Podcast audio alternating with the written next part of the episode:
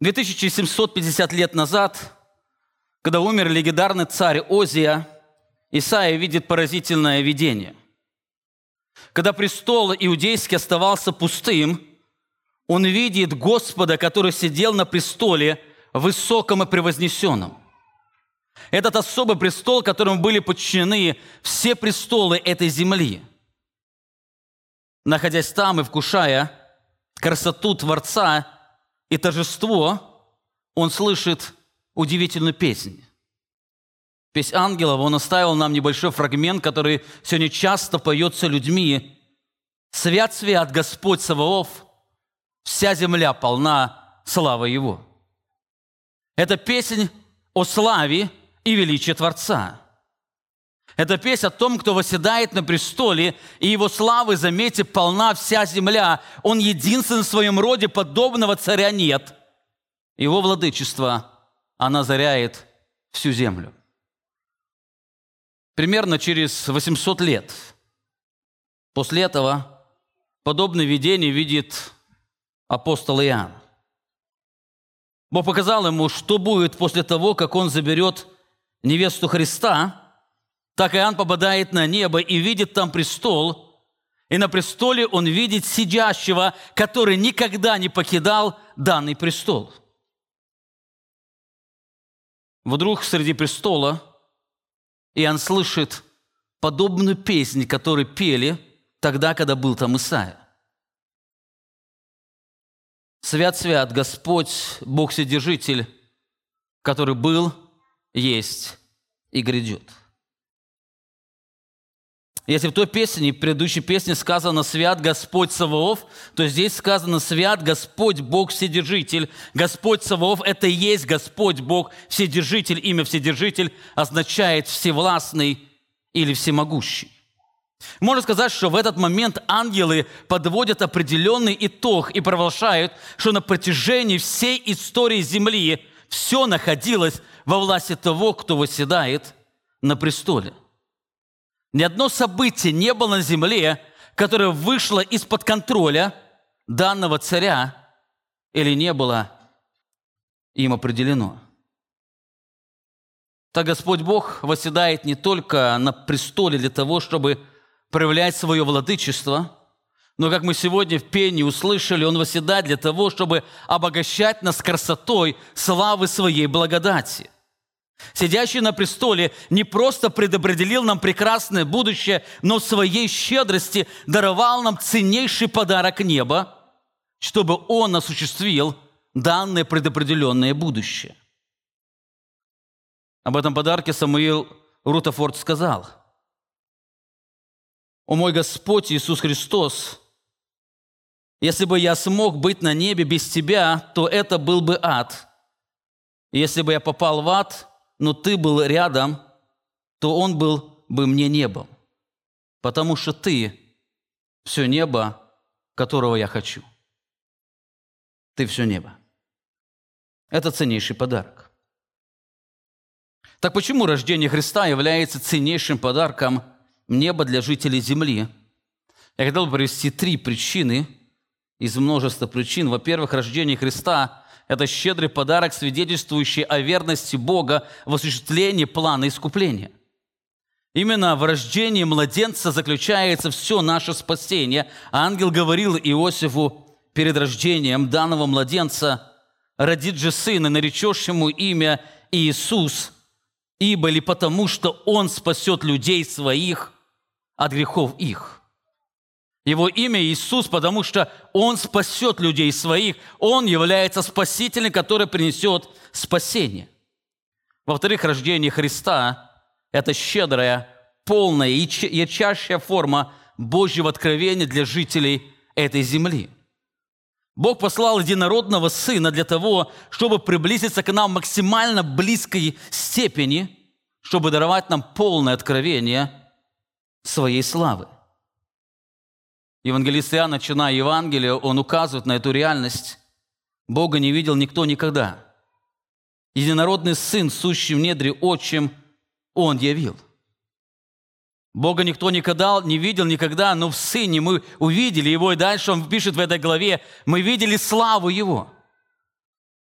Славу, которая была сокрыта, она была открыта в Сыне. И последнее. Рождение Христа – это ячаршее свидетельство Божьего присутствия. Это печать истинности Божьего обетования, что нас Господь никогда, ни на одно мгновение не покидал нас. Именно об этом говорит Матфей, цитируя пророка Исаию, 7 главу, «Вот дева в чреве примет и родит сына, нарекут ему имя Мануил, что значит «с нами Бог».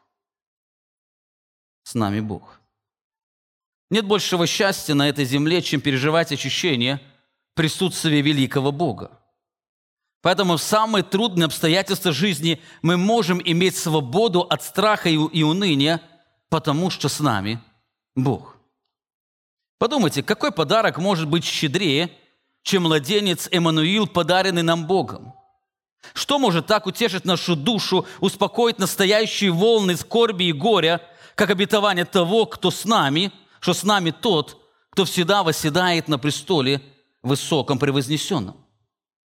Что может укрепить нашу веру в то, что сидящий на престоле никогда не покидал и не покинет нас? Это щедрый Божий дар, явленный в рождении Христа. Именно поэтому апостол Павел, укрепляя верующих людей, переживающих страдания, он пишет им послание Римлянам 8 главе, «Тот, который сына своего не пощадил, но предал его за всех нас, как с ним не дарует нам и всего». Если Бог даровал нам самый величайший подарок – небо, неужели Он не даст нам менее значимое и славное в контексте «неужели Он не доведет нас до спасения?» Если Он послал нам младенца, который спасет людей своих от греховых, неужели Он не сможет их спасти? Конечно, сможет. Итак, если рожденный младенец является величайшим Божьим подарком, возникает часто вопрос, почему христиане сегодня продолжают переживать уныние, скорбь и страх? Почему эта весть, она не наполняет их сердца постоянной радостью? Почему сегодня многие христиане продолжают испытывать тревогу и грусть? Писание раскрывает, это связано с тем, что они сегодня продолжают жить в мире, где царит мрак, уныние и лжи. Так, в прошлом воскресенье, следуя седьмую главу, пророк Исаия, мы увидели, что единственным лекарством от уныния и страха является обетование того, кто всегда восседает на престоле – мы видели, что это лекарство можно приобрести в Божьей аптеке под названием Божье Слово, его нужно обязательно принять посредством веры. Так действенность этого лекарства заключается не в изменении обстоятельств жизни, но в изменении нашего отношения к ним. Человек, принимающий данное лекарство, продолжает жить в греховном мире, где царит мрак, уныние, страх и ложь. Он продолжает испытывать трудности жизни, боли, страдания, а порой горечь и смерть. Но во всем этом это лекарство помогает ему не унывать. Не унывать и радоваться. Посмотрите, апостол Павел пишет о себе, о своей реакции в трудности жизни. 2 Коринфянам он пишет в 4 главе, «Мы отсюда притесняемы, но не стеснены. Мы в отчаянных обстоятельствах, но не отчаиваемся. Мы гонимы, но не оставлены, сидящий на престоле, постоянно с ними, изнемогаем, не злагаемы, но не, погуба, не погибаем. Откуда эта реакция на эти обстоятельства? Откуда эта способность приносить трудности и страдания? Это описание действенности Божьего лекарства, которое принимается верой. Оно меняет не обстоятельства жизни, но оно меняет нашу реакцию. Итак, если это так, если мы продолжаем жить во мраке жизни, где продолжает царствовать уныние, страдание, возникает вопрос, как праведнику жить среди этого густого мрака?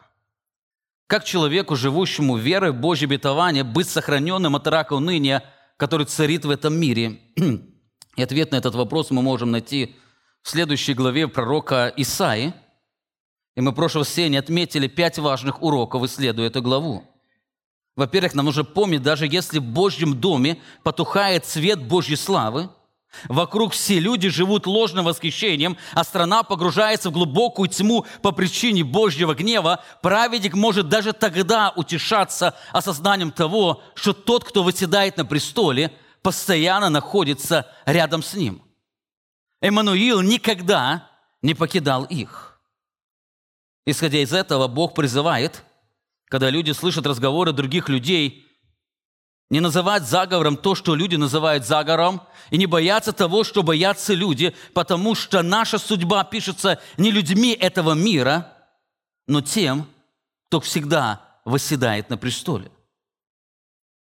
В-третьих, исходя из этого, Бог призывает бояться Его, свято чтить имя Его. Он желает, чтобы наше спокойствие в Его руках говорило о том, что мы верим, что Он обладает абсолютной властью, абсолютной силой. Он святой, поэтому никто не может сравниться с Ним. Доверяя Ему, превознося Его абсолютное владычество, мы прославляем и возвеличиваем Его имя. В-четвертых, Писание призывает, или пророк раскрывает, чтобы мы в трепете сердца жили ожиданием от Господа – потому что только тот, кто восседает на престоле, может рассеять мрак уныния лжи. На земле было много мессий, которые пообещали принести свет, радость и благополучие, но в действительности они глубже погружали людей во мрак уныния, страха и разочарования. И последнее, нам нужно помнить, все то, что не говорит как Божье Слово, оно будет повергать людей во мрак – Итак, мы об этом подробно говорили в прошлое воскресенье. Если что, вы можете вернуться на нашем веб-сайте, есть эти проповеди. Сегодня, продолжая исследование следующей главы, 9 главы пророка Исаия, мы подробнее посмотрим на ожидание праведника. Мы увидели обетование, которое Бог дает. В седьмой главе мы видели описание жизни, как он должен жить в одни мрака, в восьмой главе. И в девятой главе он описывает ожидание праведника – Пророк Исаия раскрывает о самом себе, что праведник, живущий верой, Божье обетование, ждет ожиданием от Господа. 8 глава, 7 стих сказано, «А я надеюсь от Господа, сокрывшего лицо мое дома Иакова, и уповаю на Него». Выражение «я надеюсь на Господа» также можно перевести как «я ожидаю от Господа». Я ожидаю Господа, и поэтому я уповаю на Него. От чего, так чего пророк Исаия ожидал от Господа. Несмотря на то, что ему казалось, что он сокрыл лицо свое от дома Иакова. Что он ожидал? Именно этому посвящена следующая глава, которая станет нашим главой исследования. Перед тем, как описать то, что ожидал праведник, Исаия описывает атмосферу мира, в которой жил этот праведник или живет праведник, который что-то ожидает от Господа. Это ожидание находится в атмосфере мрака уныния, разочарования и опасности. Вы помните, это повествование начинается в 7 главе с того, что во время правления Хаза в Иерусалим прибежал вестник, весть которого поколебала сердца людей. Страх и уныние стали овладевать ими. Их братья, десять колен сынов Израилевых, в союзе с Сирией стали угрожать им военным вторжением. Именно в это время скорби и горя Бог просылает пророка Исаию с удивительными словами утешения. Он говорит ему, наблюдай и будь спокоен, не страшись, и, и да не унывает сердце твое от двух концов этих дымящихся головней, от разгоревшего гнева Рицина и Сириян и сына Ремалии. Так Бог раскрывает, что страх Ахаза был связан с тем, что он видел опасность большой, а Бога маленьким. Бог указывает, что в реальности гнев сирийской коалиции уже потух, от него остался только дым, который застилает глаза. Замысел сириян не состоится по причине решения того, кто восседает на престоле. Именно поэтому Бог призывает данного царя довериться ему и просто наблюдать за тем, как он даст ему спасение. Итак, царь Ахаз и дом Давида стоят перед выбором. Уповать на Бога – или возложить упование на свой кажущийся эффективный план. Это серьезная борьба, которая постоянно который постоянно приходится переживать каждому из нас. Попадая в различные ситуации жизни, у нас есть выбор – уповать на Бога или действовать по плану, который нам кажется более эффективным. Дело в том, что у нас на каждую ситуацию есть свое мнение, на каждую ситуацию у нас есть свое решение, у нас есть свой запасной план, и у нас есть свои ожидания от других. У нас есть что-то свое. Именно это часто становится причиной разочарования, конфликтов и пренебрежения упованием на Бога. Зная Божью волю, мы очень часто пренебрегаем ею. Почему это происходит? Потому что у нас есть собственное мнение и собственное решение. Каждым из нас отображается то, что мы наследовали от грехопадения. Мы являемся богами, которые определяют реальность. В подобной ситуации находился царь Ахаз.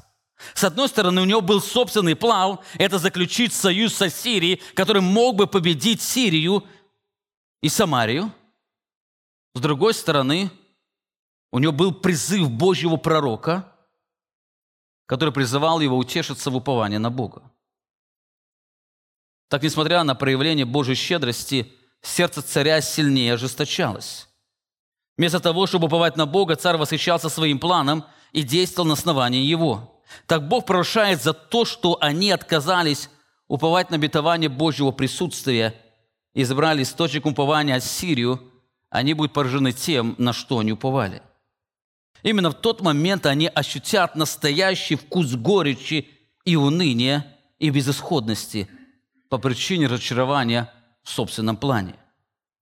Пророк Исаия так подводит итог состоянию народа, который отверг упование на Бога. «И будут они бродить по земле, жестоко угнетенные и голодные, и во время голода будут злиться, хулить царя своего и Бога своего. И взглянут вверх и посмотрят на землю, и вот, посмотрите, горе и мрак, густая тьма, и будут повержены во тьму. Это описание Божьего наказания по причине его ревности. Иудейский народ будет поражен тем народом, на который они возложили упование – в это время они будут испытывать страдания, не видя выхода из них. Они будут блуждать во тьме обманчивого мира, не видя выхода, вся их жизнь будет мрачна и тосклива. Они будут злиться и хулить своих правителей. Они будут также злиться и хулить своих богов, на которых они возлагали свои надежды. Куда они не посмотрят? Везде мрак и темнота. Куда они не посмотрят, нигде нет выхода из той ситуации, в которой они находились. Это ужасающая картина данного мира. Я думаю, подобное состояние переживали многие из вас, когда рушились ваши планы.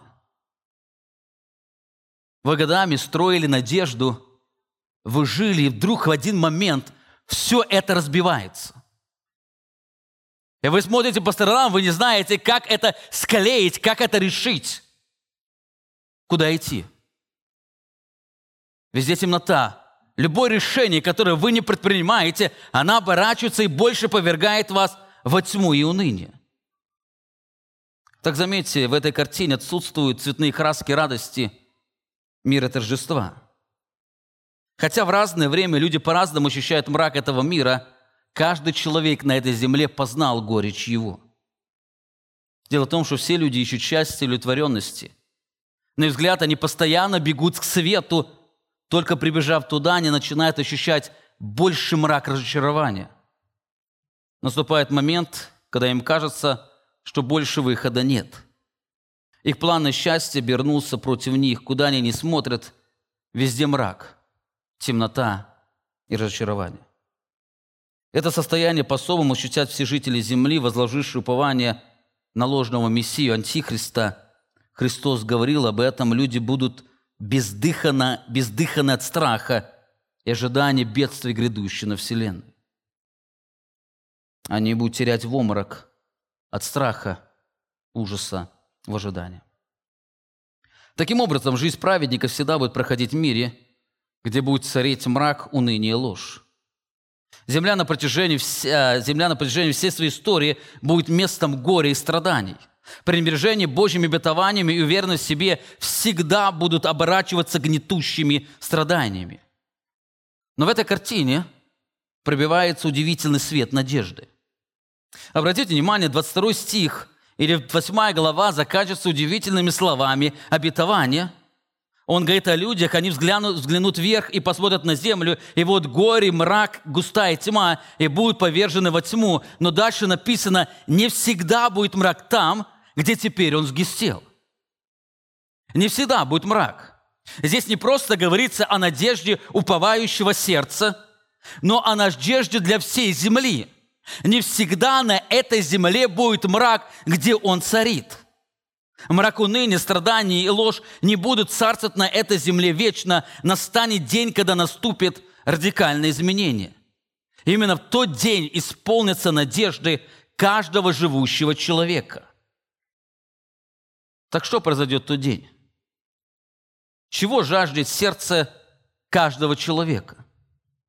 Во-первых, пророк раскрывает, что в тот день мрак будет рассеян. В следующей главе он пишет – прежнее время умолила землю Завулонову и землю Нефалимову, но последующее возвеличит приморский путь за Орданову страну галилейскую, э, галилею языческую. Заметьте, здесь есть два времени. Есть прежнее время, есть последующее время. Это два совершенно различных периода времени.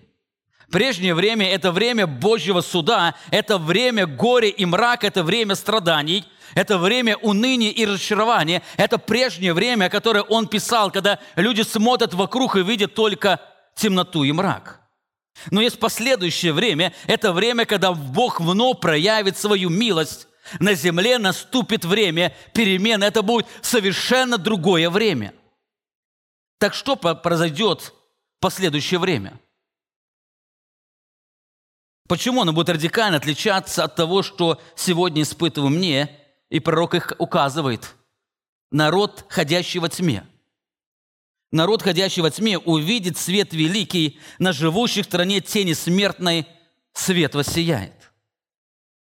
Это удивительное обетование. Мрак уныния и лжи будет рассеян Божьим светом. Бог пошлет великий свет, когда мрак и тьма станут уделом прошлого. Об этом будут говорить как о прошлом, потому что в настоящее время люди будут переживать настоящее счастье, которого они так долго искали. Их внутренность, она будет освещена, они внутри будут ощущать удовлетворенность, светлость и торжество. Народ увидит свет. Этот свет осветит всю землю. Они не будут больше ходить во тьме. Если раньше, куда бы они ни смотрели, везде тьма и мрак, и чем дальше они идут, тем глубже погружается во мрак, то в этот момент или в тот день они видят совершенно другой свет, который осветит всю эту землю.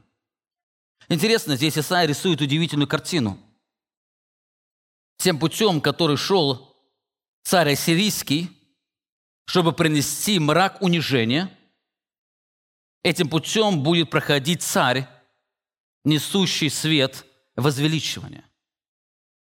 Так именно этот свет, он избавит людей от мрака и страха. Этот свет. Сначала царь Ассирийский проходил через землю Завулону, Нефалимову и шел туда, к Иорданской стране. Также этот свет, истинный свет, он будет идти этим светом, чтобы озарить эту землю. Итак, что произойдет в тот день? Во-первых, мрак будет рассеян – во-вторых, пророк говорит, что радость будет умножена. Радость будет умножена. В следующем стихе сказано, ты умножишь народ, возвеличишь радость его, он будет веселиться пред тобою, как веселятся во время жатвы, как радуются при разделе добычи. Заметьте, какой контраст. Сердце наполнено тьмой, осветится ярким светом. Именно в этом сердце наступит мир, спокойствие и удовлетворенность. Более того, сердце, хулящее царей и богов своих, оно будет веселиться пред Богом великим. Именно сердце, наполненное скорбью и горем, испытает радость и веселье.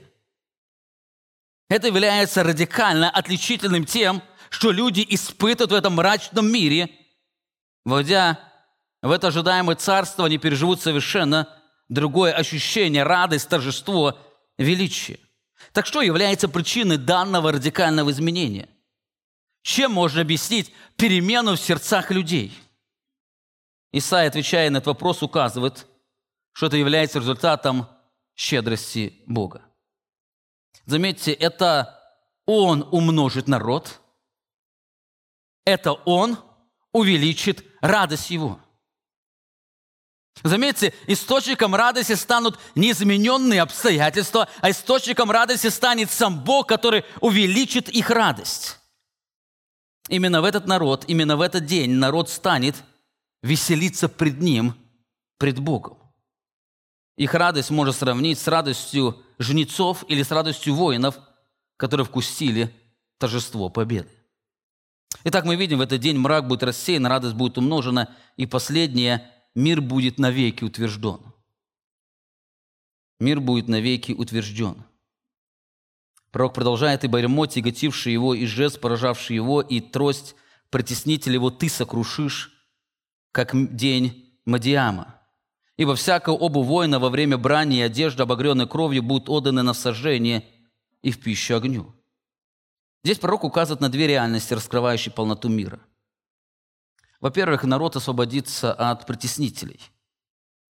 Цари, поражавшие его, порабочавшие его, они будут поражены в этот день, будет взят в плен самый главный враг света, радости и торжества – это сатана. Враг будет сокрушен. Они освободят, освободятся притеснители. Более того, Бог добавляет, что в этот, в этот день или в этот период времени народ освободится от всякого оружия и различной защиты. По причине отсутствия опасности ему не нужно будет хранить его. Любое оружие станет ненужным хламом, который засоряет его жизненный быт. Все рассеется. Все то, что люди ценили, сохраняя свою жизнь, а, а, обеспечивая безопасность – оно будет отдано огню, потому что оно не нужно. Наступит время безопасности мира. Так почему это произойдет? И опять причина Боге. По причине Его милости это Он сокрушит врагов в контексте врага и восстановит мир. Итак, что произойдет в тот день?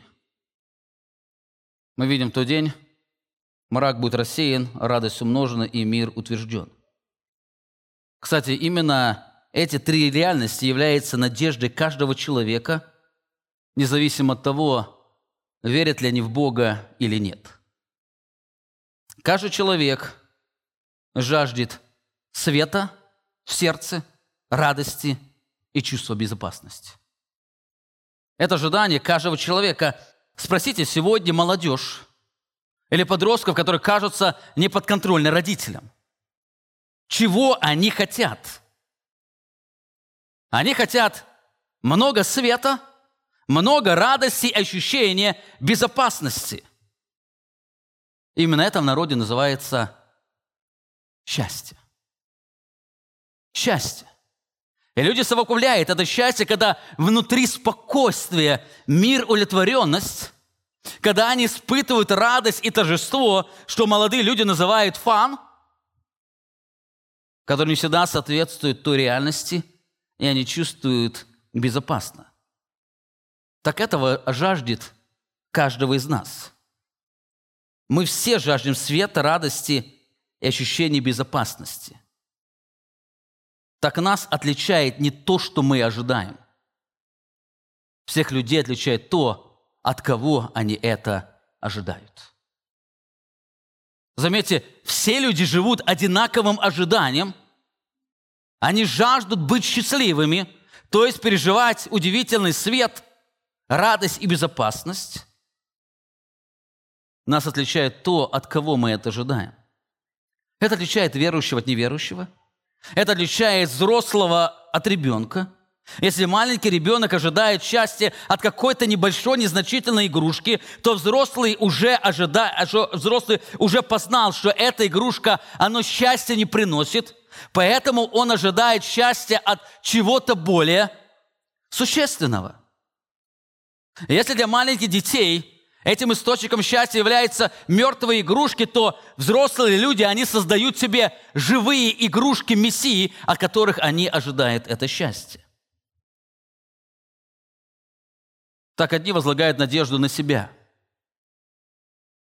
Пережив множество разочарований, предательства окружающих людей, им кажется, что теперь они сами способны добиться счастья, радости и безопасности.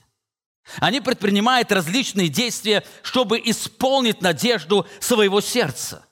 Они когда-то сказали себе, что они сделают себя счастливыми, они построят счастливую жизнь. Именно они сами для себя являются Мессией. Они ни от кого это не ожидают. Они думают, что они сами этот мир создадут. Они сами построят собственное счастье. Есть другие люди, которые больше познали свою слабость, они понимают, что сами они не способны сделать себя счастливым. Они возлагают свою надежду теперь на другого человека, чаще всего на мужа и жену. Кстати, именно по этой причине многие вступают в брак. Не добившись счастья своей жизни, они теперь это счастье ожидают от другого. Им кажется, тот, кто будет рядом, он принесет им это счастье – так они от, от супруга начинают ожидать атмосферы света, радости и ощущения безопасности. Именно если чего-то они не испытывают от них, они погружаются во мрак уныния, постоянно обвиняя друг друга в этом. Так для этих людей муж или жена, или дети, или родители, они являются мессией, которые должны исполнить эти ожидания. Есть другие люди, которые познали в том, что ни они, ни их супруги не являются мессиями, на которые можно было возложить надежду, то они начинают это искать в правителях мира. Им кажется, проблема не в их семье, проблема в их стране, в которой они живут. Если страна станет другой, то их семья станет другой, они станут счастливыми. Они стали от президента ожидать радости, счастья и безопасности. Именно поэтому в последние годы многие, кто в Хиллари Клинтон или Трампе видели Мессию, после их неизбрания ощутили в сердце горечь уныния, разочарование, печаль. Их Мессия умер. Тот, кто должен был сделать прекрасное будущее, где их семья, их дети станут счастливыми, радостными, имеющими безопасность и светлую жизнь. Вот вдруг он умер. Есть другая категория людей, которые познали, что никто из людей, ни президент даже, никакие правители не смогут дать им счастье и безопасность. Поэтому они стали прибегать к религии. Они стали прибегать к религии, они стали уповать на различные религиозные обряды. И вы знаете, даже есть украинская поговорка «Як тревога, то до Бога». Люди бегут туда. Почему? Потому что они во всем разочаровались, и тебе кажется, им религия даст это счастье, которое они искали. Но вы знаете, придя туда, они там познают горечь уныния, страдания безысходности, потому что религия никогда не сможет дать счастье. Именно поэтому сказано, что пережив разочарование в своих мессиях, люди стали хулить их. Посмотрите на эти слова. Они будут бродить по земле жестоко, угнетенные, голодные, и во время голода будут злиться, хулить царя своего и Бога своего. Выражение Бога своего некоторые переводы переводят «богов своих». Богов своих, то есть тех, на кого они возлагали надежду. Они будут хулить правителей – или тот, кто стоял над ними, и они будут хулить богов своих на тех, кого они возлагали надежду. Именно поэтому сегодня очень много супругов плохо говорят о своих половинках. Жены мужьях, мужья о женах. Именно поэтому сегодня многие люди плохо говорят о своих церквах и своих правителях. Они возлагали на них надежду, и вдруг эта надежда обрушилась. Оно не принесло им настоящее радость и счастье. Итак, все мы живем надежда на счастье, радость и безопасность. Как уже сказал, нас отличает не то, что мы ожидаем, а тот, кого мы это ожидаем. Так живущие верой в Божье обетование отличаются от других тем, что они верят, что истинная радость, счастье и безопасность дарованы им Богом не через их супругов, не через их правителей, и даже не через их религию, она дарована через особого младенца. Посмотрите на эти слова, которые вы хорошо знаете. Шестой стих. «Ибо младенец родился вам, сын дан нам, владычество на раменах его, и нарекут ему имя чудный советник, Бог крепкий, Отец вечности, князь мира». Посмотрите на контекст. Почему мрак будет рассеян, радость умножена и мир утвержден? Почему это произойдет, сказано Потому что младенец родился нам. Союз Ибо указывает на причинно-следственную связь. Это случилось потому, что младенец родился нам. Именно в этом глубина щедрости Бога. Бог не только обещал счастье, радость и безопасность, Он дал и того, кто, кто, кто это исполнит. Потому что младенец родился нам. Здесь Исраия раскрывает удивительную красоту Божьего исполнителя Мессия. Во-первых, он говорит, что он был рожден для нас. Ибо младенец родился для нас. Он пришел в мир, как приходят все люди, если не брать во внимание его непостижимое зачатие. Но так здесь пророк говорит, он не просто родился, но он родился нам. Это личный Божий подарок, который был дарован нам. Во-вторых, этот младенец является, является Божьим сыном – который был Богом дарован нам. Сказано, Сын дан нам, и вновь э, э, пророк Исаия делает ударение, что это Божий подарок именно для нас. Этот исполнитель нашего ожидания является Богом, поэтому, поэтому Он обладает всем, что не хватает нашим земным мессиям. Он обладает мудростью, властью, силой, свободой, возможностью и так далее. Он обладает всем, потому что Он является Божьим Сыном, Он Бог. В-третьих, этот младенец пришел не для того, чтобы нам служить, а для того, чтобы царствовать. Сказано, что владычество на раменах Его. Он истинный владыка и господин. Так если во время первого посещения он пришел, чтобы искупить свой народ, то данное посещение станет временем его владычества. Он Господь. И если это так, то все должно подчиниться его господству его владыка на вернах его или на плечах его, он является владыкой. В-четвертых, его назовут мудрым советником. Исходя из того, что все три остальные имени состоят из двух слов, то первое имя также давно состоит из двух слов. Лучше убрать, убрать запятую после слова «чудный». Он чудный советник – он чудный советник, как, он, как Бог крепкий, Отец вечности. Он чудный советник. Это имя указывает на его особую мудрость, исполнитель нашей надежды. Он дает прекрасный, лучший совет. Он обладает всем знанием, он знает все, что точности должно произойти. И если нам нужен лучший совет, то его может дать нам лучший советник, который дан нам был Богом. Мы часто Божий дар супруга принимаем как от Бога, но, знаете, они не лучшие советники. Жены, ваши мужья могут ошибаться. Это нормально, потому что они мессии. Мужья, ваши жены, они точно будут ошибаться, потому что они тоже не мессии, они люди.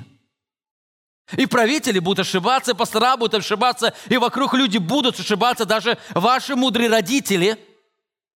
Но есть тот, кто никогда не ошибается – потому что он обладает всей мудростью. В-пятых, его назовут Богом крепким. Это имя указывает на его всемогущество. Он обладает абсолютной силой. Он не только может дать лучший совет, но он может воплотить любое свое решение. Он не ограничен ничем. Вы знаете, И вы можете сталкиваться, когда окружающие ваши люди, они могут хорошо мыслят, они могут дают правильные советы. Они могут сказать, вашему ребенку нужно покаяться. Правильно, нужно покаяться. Знаете, что они не могут сделать? Они не могут сделать то, чтобы они покаялись. А этот советник, он обладает всей силой. Он не только может дать совет, но он может исполнить то, что он советует, или то, что он говорит. Более того, он не только обладает этой силой дать совет, но он также имеет эту способность дать нам силу жить в этом мире. шестых, его назовут Отец Вечности. Отец Вечности. Он является тем, кто вызвал время к бытию. Он не ограничен временем и пространством, знает прошлое, настоящее, будущее. Он сам является источником жизни. Поэтому эту жизнь может дать тому, кому он хочет. Он Отец Вечности, Он Отец жизни, Он тот, кто вызывает жизнь бытию. И мы поэтому имеем уверенность, что мы будем жить, и будем жить в безопасности, потому что источник жизни является именно этот младенец, который был дан нам тем, кто восседает сегодня на престоле. И последний, его назовут князем мира. Он является князем или начальником мира, он является источником мира. Именно только он может наполнить жизнь счастьем, радостью и миром. Это яркий портрет Мессии или исполнителя нашей надежды. Он является Божьим даром, он является самим Богом, который обладает всем, и люди, соприкоснувшись с Ним, они назовут Его, Его советы лучшие, Его сила, она всемогущая, непостижима, Он все вызывает к бытию, Он является источником жизни, и Он является властелином, Он является Господом. Посмотрите еще раз на этого исполнителя, который дает Бог, и на того, на кого часто люди возлагают упование. Насколько он прекраснее, совершеннее, сильнее, мудрее тех мессий, от которых мы порой ожидаем исполнения нашей надежды. Так поймите, не ваши жены, не ваши мужья, не ваши родители – ни ваши дети никогда не исполнят желаний вашего сердца. Они никогда не смогут принести вам свет, радость и ощущение безопасности. Никогда. Поэтому, поэтому возьмите за правило, не требуйте от них того, что они никогда не смогут дать. Они никогда этого не смогут дать. Вы можете от них много требовать, много ожидать. Вы можете ожидать от своих детей, чтобы они сделали вашу жизнь счастливой, радостной, торжествующей. Вы можете этого ожидать от своих супругов или родителей, но они никогда этого не смогут дать, потому что они не являются Мессией. Никогда. Но если мы будем возлагать на них надежду, мы пожнем более печальный результат – Бог через время говорит, так, говорит Господь, проклят человек, который надежд, надеется на человека, и плоть делает своей опорою, и который сердце удаляется от Господа. Заметьте, пророк Исаия говорит, я надеюсь от Господа. А здесь Бог говорит, что проклят человек, который надеется на человека. Вот на хорошего человека, на тот, кто является благочестивым праведником, или родителем, или еще кем-то – Кем бы человек ни являлся, если на него человек делает, возлагает надежду, его делает источником радости, счастья, безопасности, он обязательно переживет Божье проклятие. Одно из проклятий упования на человека является переживание уныния, страха, разочарования, безысходности. Ощущение мрака. Вы можете долго возлагать надежду на своего мужа или жену, но придет момент, когда вы окажетесь во мраке, куда не посмотрите, везде густая тьма, некуда идти. Но наоборот, ожидание радости от данного Богом Мессии дает способности переживать радость или вкушать радость уже здесь, на этой земле. Апостол Петр пишет верующим людям, которого не видев любите, и которого доселе не видим, но веру в Него, заметьте, радуйтесь радостью неизреченную и прославленную. Вы не просто, он говорит, не просто вы будете радоваться, но вы здесь уже радуетесь, когда радуетесь, когда вы любите и веруете в Него или возлагаете надежду на Него, вы уже вкушаете эту радость. Вы радуетесь. Кто-то спросит, если Христос является исполнителем надежды христиан, то почему они не всегда испытывают счастье, радость ощущение без, безопасности? Почему мы часто встречаем унылых христиан? Почему мы редко встречаем абсолютно счастливых христиан или хотя бы христиан, большую часть жизни переживавших счастье, радость и торжество? Почему сегодня христиане переживают стенание и борьбу, а некоторые люди разочарованными уходят из церкви? Исаия указывает на время полного исполнения данного обетования. Он говорит, умножению владычества его мира нет, предела, нет предела на престоле Давида в царстве его, чтобы ему утвердить его укрепить его судом и правдой отныне и навеки. Заметьте, здесь сказано, умножению владычества его и мира нет предел, дело на престоле Давида.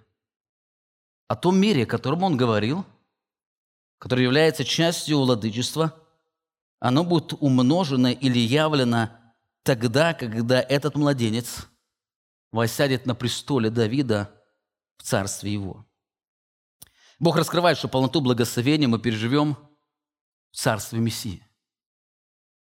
Именно поэтому христиане живут надеждой на Мессию. Они живут ожиданием этого Мессии.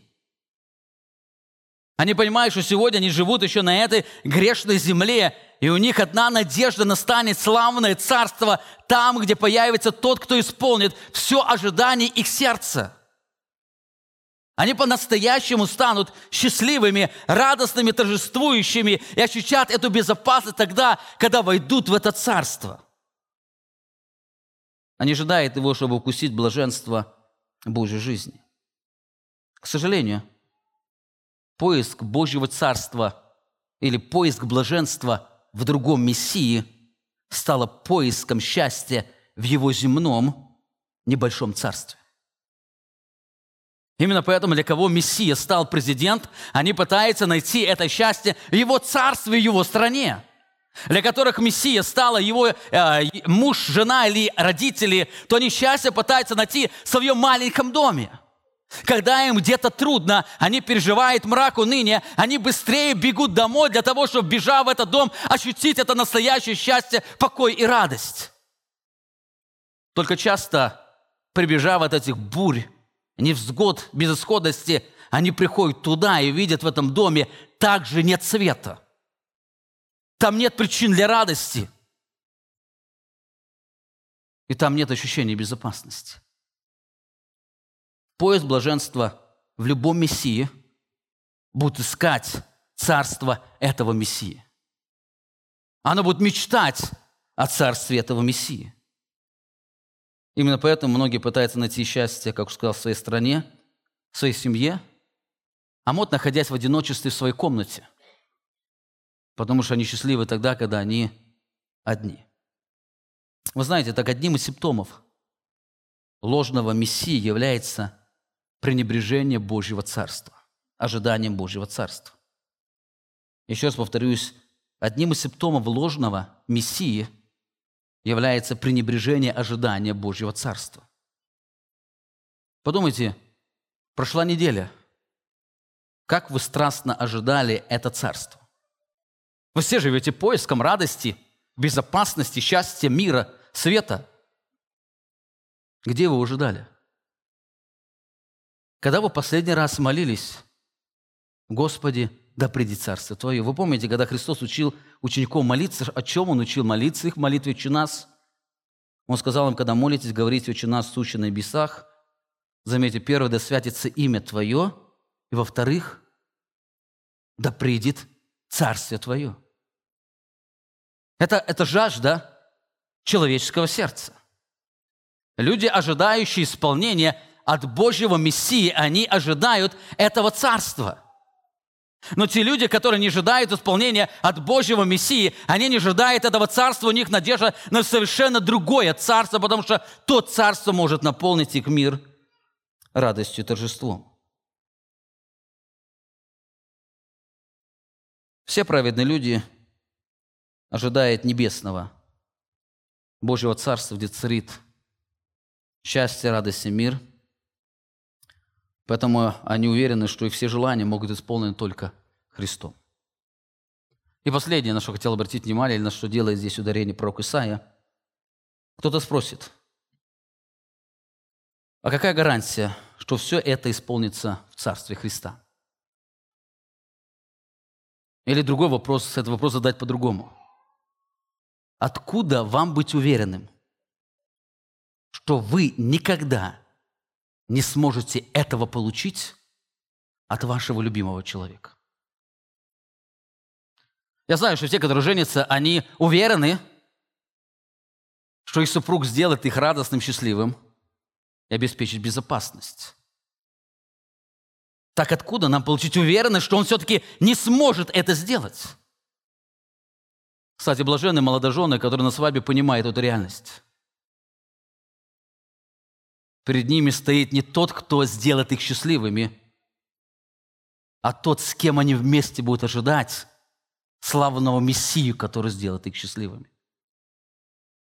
Подумайте, откуда быть уверенным, что ваш муж или жена не смогут принести вам полноту счастья, радости, ощущения безопасности, ведь вы когда-то, находясь с ним, в какой-то степени переживали подобное. То есть в вашей жизни были минуты счастья, радости и ощущения безопасности.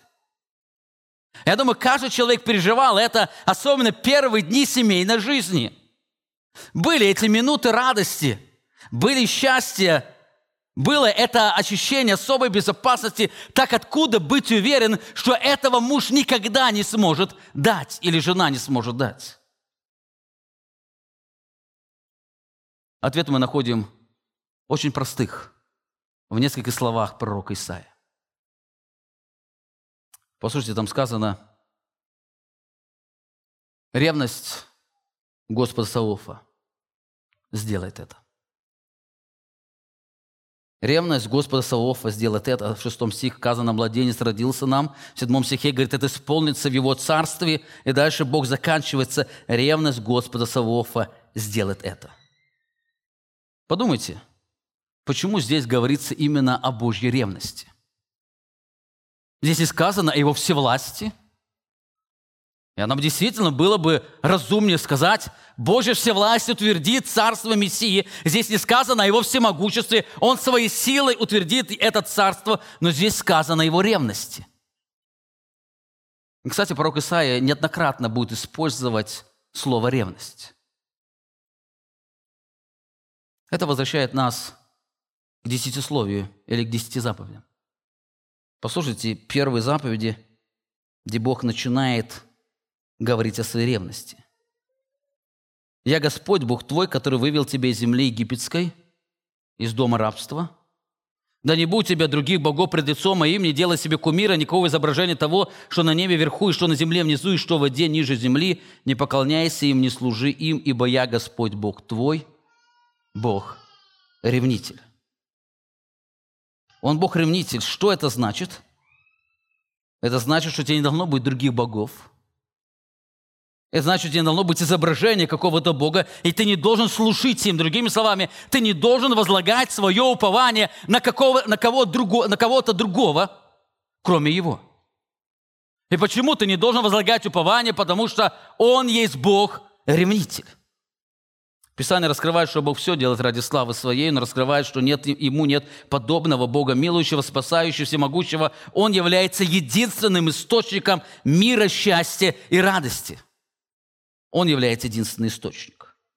Более того, Бог не только делает все ради славы своей, но Он и сохраняет свою славу. Именно когда кто-то претендует на его место, в нем возгорается ревность. По его славе он Бог-ревнитель. Бог через пророк Исаию говорит, «Я Господь, это мое имя, не дам славы моей ному, хвалы моей истуканам я не дам. Именно это выражение Божьей ревности. Божья ревность, она выражается в ее ярости, в силе негодования. Но возникает вопрос, как это относится к нашей надежде? Как это относится к нашей надежде, о которой мы с вами говорили? С одной стороны, нам нужно помнить, ревность Бога никогда не даст славы, принадлежащей Ему, другому. Поэтому, исходя из этого, Он никогда не допустит, чтобы ваш муж, ваша жена, ваши родители, или ваши дети, или ваши правители, или ваша церковь принесла вам полноту радости, мира и счастья. Бог-ревнитель он является единственным источником всего этого. Именно в его, он своей ревности никогда не сделает, чтобы вы могли воздать славу своим супругам, правителям или церкви. Никогда. Ревность Господа Бога не позволит этому произойти. Поэтому, если они стали вашими мессиями, придет время, вы обязательно, обязательно в них разочаруетесь пережив уныние, и вы знаете, и это будет благо для вас. Это обязательно произойдет. Проводя прибрачное консультирование, я, я часто встречаюсь с людьми, которые уверены, в их жизни так не будет. У них будет особая семья, светлое будущее, потому что они так любят друг друга, они уже так друг другу сделали счастливыми, и после брака это счастье просто перельется через стакан, только после свадьбы стакан оказался дырявым. Все же, кажется, наливалось, оно быстро выливалось. Или хрупким быстро разбился. И вы знаете, это сила Божьей ревности. Он никогда не позволит, чтобы кто-то стал этим источником для вас. Он не позволит, чтобы кто-то сделал вас счастливым, но не тот, кто был послан им, младенец Иисус. Он не позволит. Именно поэтому Сколько неверующие люди не строили свое счастье. Они вроде бы достигают его, они вроде бы уже ощущают это счастье, но приходит момент, они понимают, что остались, как в народе говорят, у разбитого корыта, счастья нет. Семья есть, дом есть, дети есть, даже внуки есть, даже и машина хорошая есть, и работа есть, и даже пенсию хорошую заработали. А счастье, радости, так и нет, нужно вновь бегать, искать, зарабатывать, уповать и так далее. Никогда. Это с одной стороны. Божья ревность, она никогда не даст славы, принадлежащей ему кому-то другому. Поэтому никогда ваш Мессия, земной Мессия, не сможет сделать вас счастливым. Но есть с другой стороны. Бог своей власти, силе исполнит сказанное. То есть в Царстве Христа его дети обязательно переживут настоящее счастье, полную радость и истинную безопасность. И они даже на земле, уповая на Него, могут почувствовать вкус сладости того, что они ожидают. И это все заделает ревность Господа Савов. Он является гарантией этого исполнения, он является гарантией того, что это произойдет. Итак, все мы живем надеждой на счастье, радость и безопасность. Нас отличает не то, что мы ожидаем, нас отличает от неверующих людей, от кого мы это ожидаем. Праведник, живя во мраке уныния лжи, ожидает света, радости и безопасности именно от Божьего Мессии. Именно это ожидание дает ему возможность предвкушать блаженство, которым пережив... он в полноте переживет его царство. Именно поэтому праведник всегда живет ожиданием и надеждой. Они постоянные спутники его жизни. Именно основанием упования этого является Божья ревность. Знаете, если вы сегодня не поверите словам Божьих пророков, вы будете постоянно строить свое счастье в своих мессиях. Помните, вы обязательно разочаруетесь. Обязательно разочаруетесь. Прочитайте книгу Экклезиаста, где Соломон пытался найти счастье в другом Мессии, и везде он называет суета, сует, или это просто, которое было унесено ветром. достигли, ветер подул, это песочное здание, дворец весь рассыпался, человек остался во мраке ножи. Именно поэтому ожидание праведника является неизменными его спутниками, они являются частью его жизни во Христе. Я хотел бы закончить проповедь словами апостола Павла, где он пишет верующим, которые жили в Фессалониках. Верующих жили в Фессалониках, и он интересно описывает их жизнь обращения. Он описывает их жизнь, как они жили и для чего они обратились к Богу. Для чего они стали уповать на Бога и как это стало характеризоваться, характеризоваться в их жизни. Послушайте эти слова. «Ибо сами они сказывают о нас, какой вход имели мы к вам, и как вы обратились к Богу от идолов». Для чего обратились? И написано, чтобы служить Богу живому и истинному, и что? И ожидать с небес Сына Его. Заметьте, они обратились для двух целей. Они обратились, чтобы служить Богу живому и ожидать Сына Его. Вы знаете, эти две вещи неразделимы. Служение Богу, оно тесно связано с ожиданием Сына Его. Кто не ожидает Его Сына, Его Царства, тот не служит Богу, а тот, кто служит Богу, тот обязательно ожидает Его Сына, Его Царства, потому что Он является тем исполнителем, который наполнит нашу жизнь то, что мы постоянно ищем. Пусть Бог благословит вас, ожидает этого Мессию. Аминь. Помолимся. Непостижимый, великий, славный Бог, восседающий на престоле, мы благодарим Тебя сегодня за то, что даровал нам сегодня собраться здесь, чтобы в трепете сердца поклоняться пред лицом Твоим, для того, чтобы еще раз восторгаться удивительным Твоим даром – даром того Искупителя, того Мессию, который принесет нам полноту радости, счастья и безопасность.